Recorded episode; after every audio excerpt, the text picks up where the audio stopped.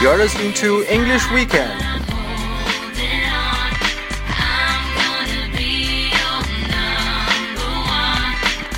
Every weekend we spend together to talk about everything in English related to English learning.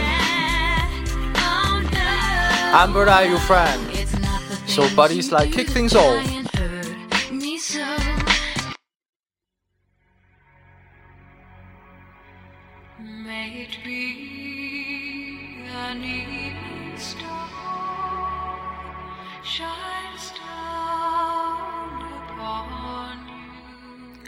嗨，大家好，这是 Bird Eye，你在收听 English Weekend 节目。那么在这期节目里呢，我们会谈一谈英国的一个非常有趣的一段历史，就是七国时代 （The Heptarchy）。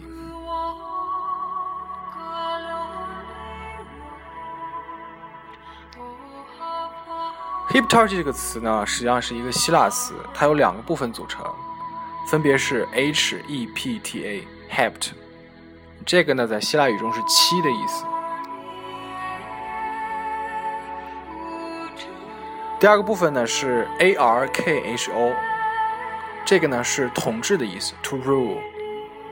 那么这两个词结合起来变成了 Heptarchy，字面意思可以翻译为七国统治的时代。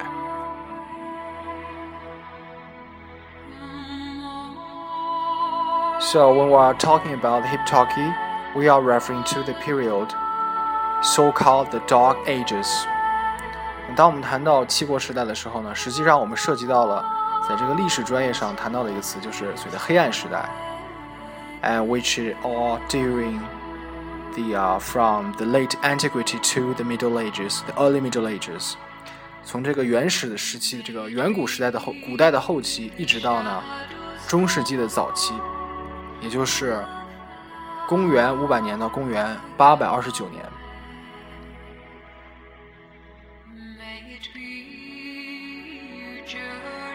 在这个时代呢，中国实际上是应该是从魏晋南北朝一直过渡到了唐朝。那么，由于中国历史上呢曾经有过很一次统一，就是秦秦朝的时候，秦汉的时候曾经统一。因为从春秋战国过渡到秦汉，是从这个分崩走向了统一。分崩以后呢，然后就进入三国、魏晋南北朝这样的时代，隋唐重新统一。So China was going to be reunited during that period of Heptarchy。在英国七国时代这个阶段呢，中国实际上是重新走向 the second unation of China Union of China 第二次重新统一的时代。可是呢，英国历史呢，在盎格鲁撒克逊入侵以前呢，只是被罗马人征服过，并没有本土居民的统一。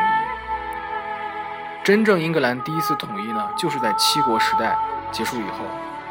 所以我们要谈论这个 Heptarchy 这个阶段，实际上是英国历史第一次统一之前的一个非常有趣的阶段。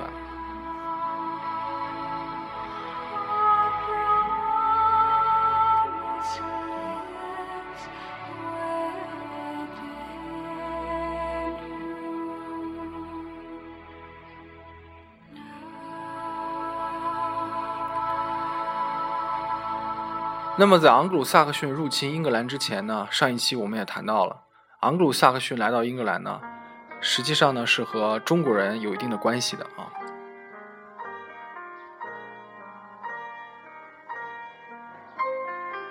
那么在盎格鲁撒克逊入侵英格兰以前，Before the arrival of Anglo-Saxons，英国呢曾经被两种力量、两支势力呢征服过，一支就是凯尔特人 （The Celts），C E L T S。凯尔特人，另一支就是罗马人 （Romans）。那么凯尔特人就是来自于欧洲啊，这个西欧，然后中欧的这么一支金发碧眼的这么一个种族。他们大概是在中国这个春秋战国时期，就春秋末战国初的这个这个阶段，在英格兰活动的，应该是公元前五世纪到公元前一世纪的这个阶段。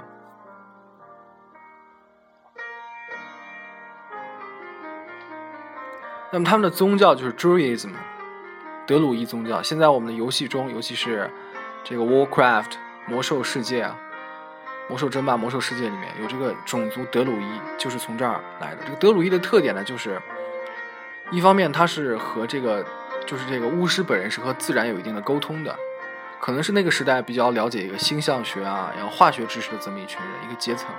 比较有学问的。但是据说他们是世袭的，就是说很像我们中国这个达赖喇嘛，就是灵魂可以转世的。实际上呢，这就很很难不让人联想到中国古代有一个皇帝啊，中国的三皇五帝，皇帝据说皇帝活了五百岁，那么非常有可能就是皇帝本身也像德鲁伊一样，是一个可以转世的这么一个头衔，就是可能皇帝是很多人，每个人死去了呢，就说他转世了，那么皇帝又这个灵魂寄托在另一个人身上，又是皇帝，这么一共很多人活了五百岁，是有这可能的。And after the Celts,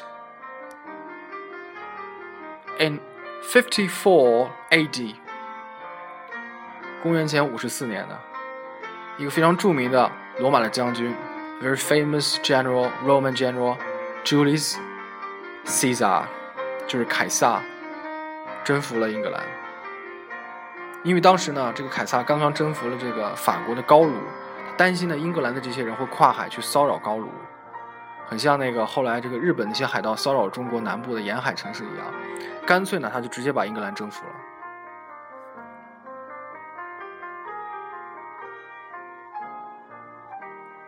但征服不久呢，他的力量军事力量就撤走了。第二批军事力量呢，是一百年以后，罗马人在公元四十三年，就是中国汉朝的时候啊，重新统治英格兰。这时候他们就开始大兴土木，修建了很多的工程。包括这个哈德良长城，是为了提防北部的这个所谓的这个皮克特人，实际上就是这个现在的苏格兰人的祖先了。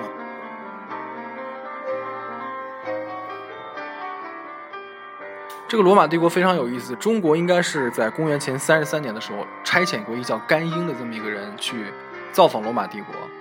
但是因为甘英呢听了很多别人的这个谗言，就没有最后去成，就回来了。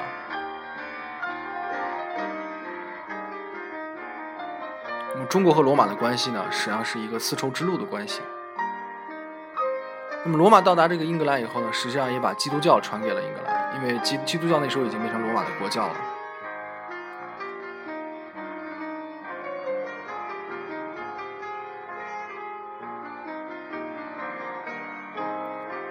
那么之后，罗马呢，因为这个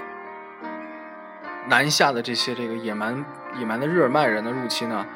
他发生内战，然后他不得不撤走了军事力量。后来呢，等于说罗马的一个力量就整个全部从英格兰撤走了，罗马时代就彻底结束了。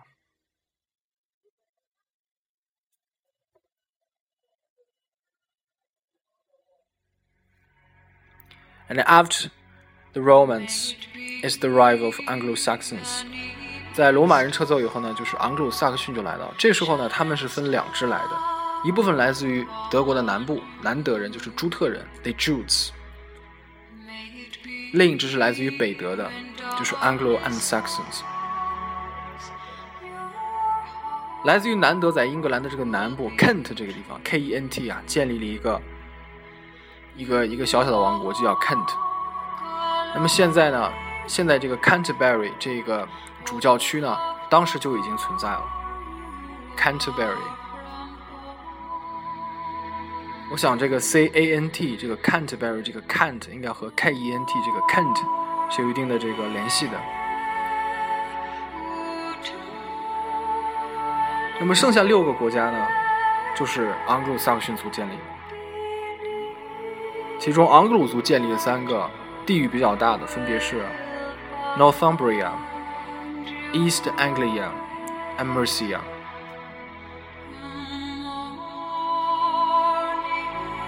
这个是比较靠近英格兰中部的。然后萨克逊人建立了三个王朝，都是以 S E X 结尾的，Sex 分别是 Sussex、Wessex 和 Essex。这个是比较靠近德国南部的。那么他们当时把这个居住在这个地方的这个凯尔特人呢，都赶到了威尔士的这个地方，还有有的把他们赶到了跨海，赶到了现在法国博后大年。布列塔尼这个地方。我们现在去布列塔尼，仍然有这个当地人叫坡洞，他们有自己的语言，实际上很可能就是古代的凯尔特语。我曾经去那玩过，我印象这个当地人还教我一句怎么用波动，就是布列塔尼语说再见。我印象好像是叫 k 南夫，好像是这么发音的 k 南夫。觉得这可能就是凯尔特语吧。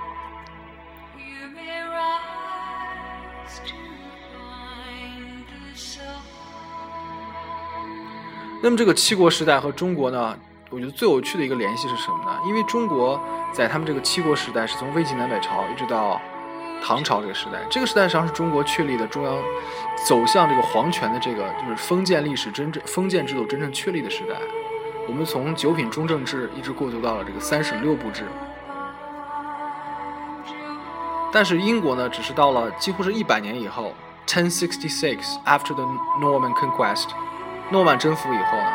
实际上是在诺曼征服以后很多年，二十多年以后吧，才公布了所谓的 Domesday Book 末日审判书，然后才真正建立封建制度。所以它进入封建是比中国整整晚一百年。在那个时代而言，封建制度是最先进的制度，就像现在我们现在这个资本主义制度比较先进一样的。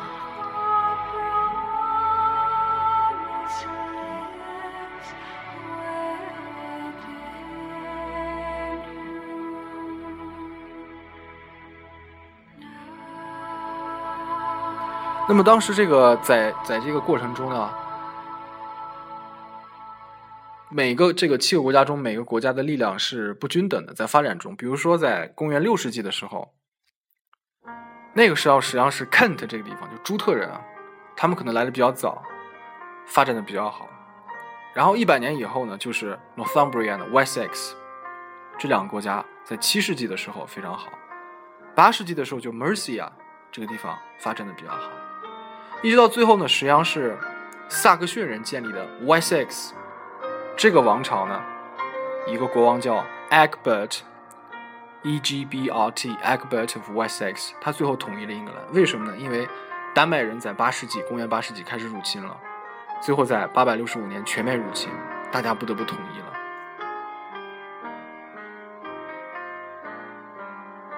那么我们这期的节目呢，就暂时到此结束。下一期呢，我们会讲一下丹麦人入侵和丹麦人以及斯堪的亚斯堪的纳维亚民族的这个海盗的历史啊，非常非常有趣。